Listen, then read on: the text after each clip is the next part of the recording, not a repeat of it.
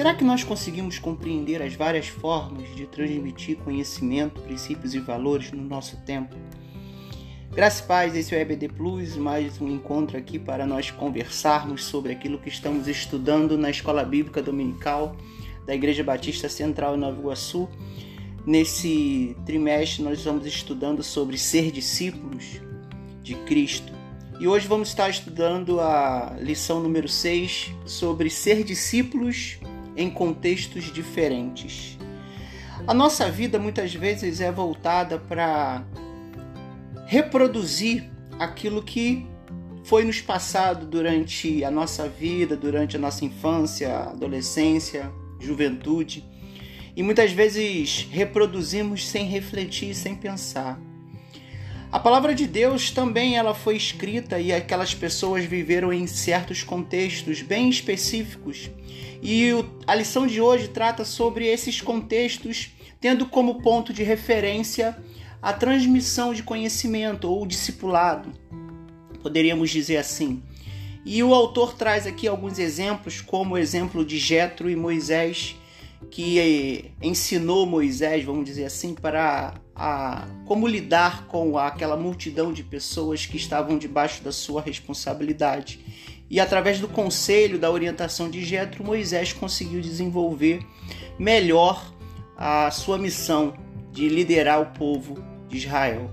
Tem também a relação de discípulo e mestre de Moisés e Josué, quando Moisés morre Josué acaba assumindo ali a liderança porque ele já tinha convivido e visto tudo aquilo que Deus fez através de Moisés e como Moisés também conseguiu lidar com aquelas situações. Isso não quer dizer que Josué não enfrentou desafios e batalhas. E ele também não fez as mesmas coisas que Moisés, mas ele tinha uma referência para lidar com as novas situações e com as situações que se repetiam. Também vemos a, o exemplo de Ruth e Noemi, quando a orientação das duas e a união das duas, a cumplicidade, fez também, nos ajuda a entender essa relação de discípulos e mestres como uma relação de, é, de uma relação de intimidade também, de amizade e de caminhar junto e os exemplos dos profetas ali figurado na principal, nos principais profetas que dá para a gente observar essa transmissão né, de, de liderança que é ali Elias e Eliseu quando Eliseu também recebe a, a missão de continuar a obra de Elias.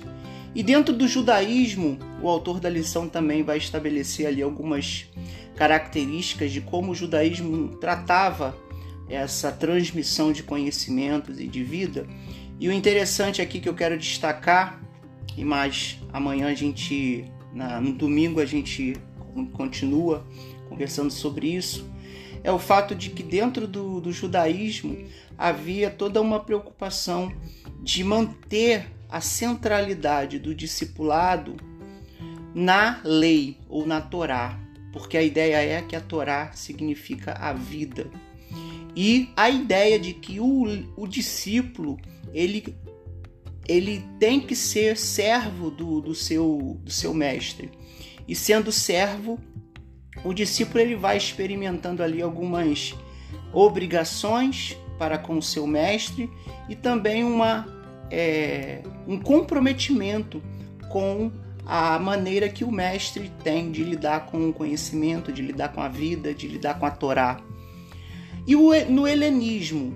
No helenismo é mais para a gente entender como se deu o contexto do Novo Testamento, principalmente, como que a influência da educação helênica ou da educação grega, ela influenciou, ela a, alterou algumas coisas dentro do próprio judaísmo e no contexto ali do, da época de Jesus.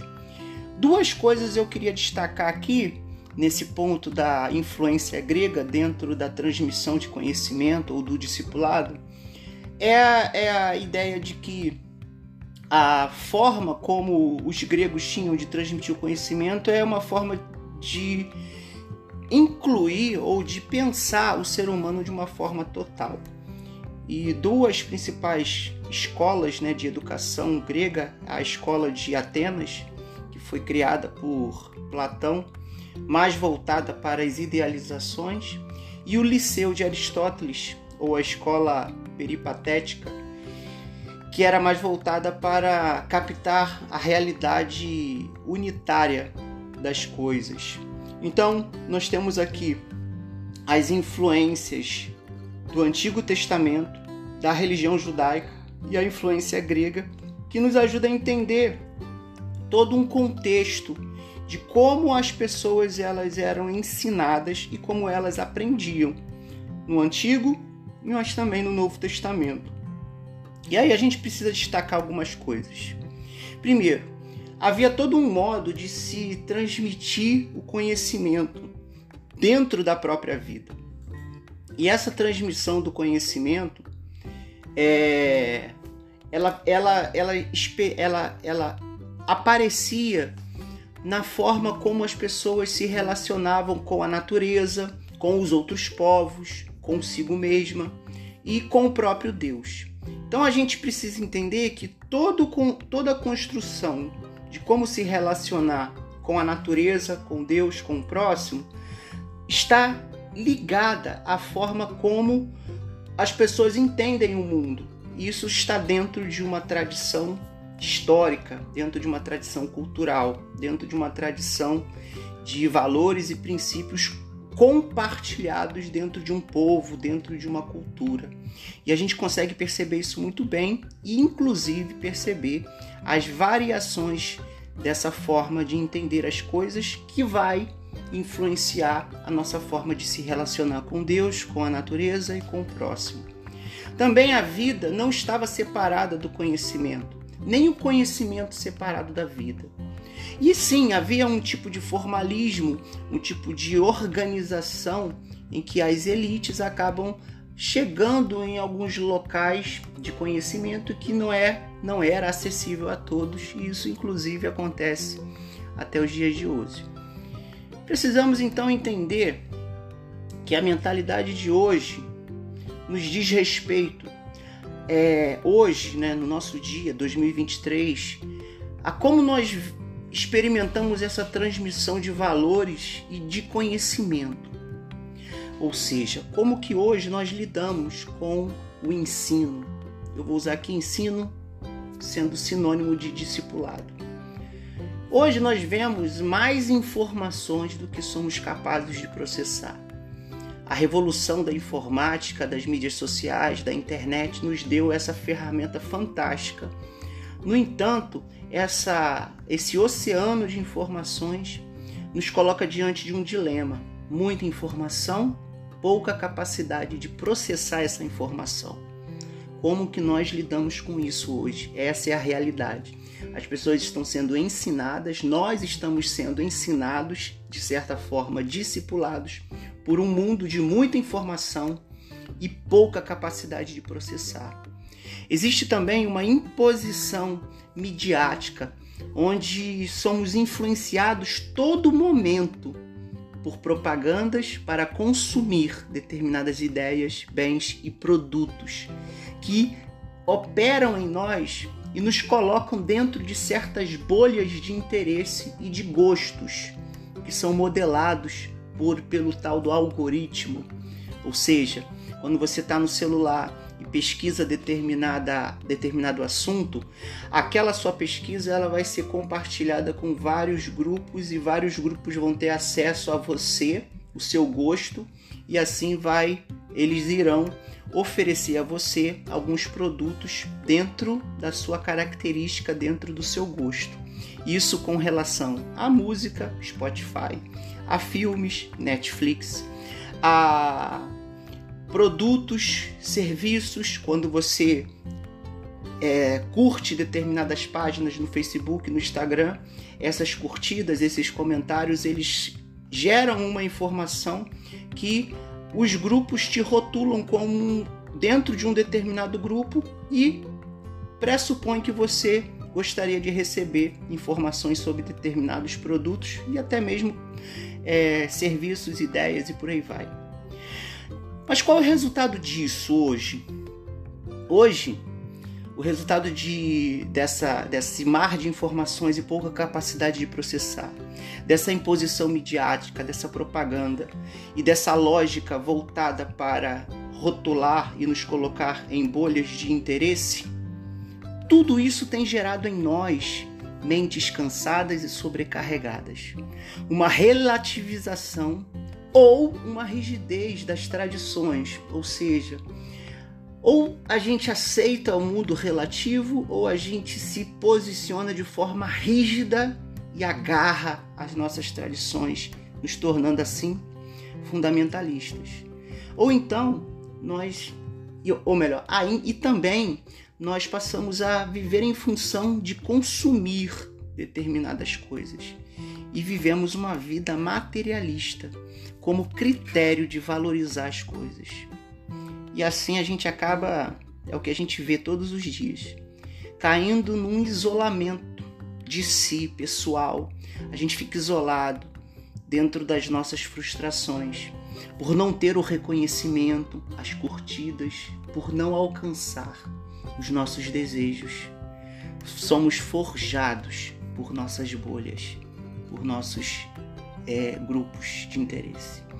Então, qual é o desafio? O desafio que o Evangelho de Jesus, o que que o Evangelho de Jesus diz dentro desse contexto às pessoas do nosso tempo? As pessoas continuam sendo as mesmas. Por isso Jesus continua dizendo para cada um de nós: Vinde a mim, todos que estáis cansados e oprimidos, e eu vos aliviarei.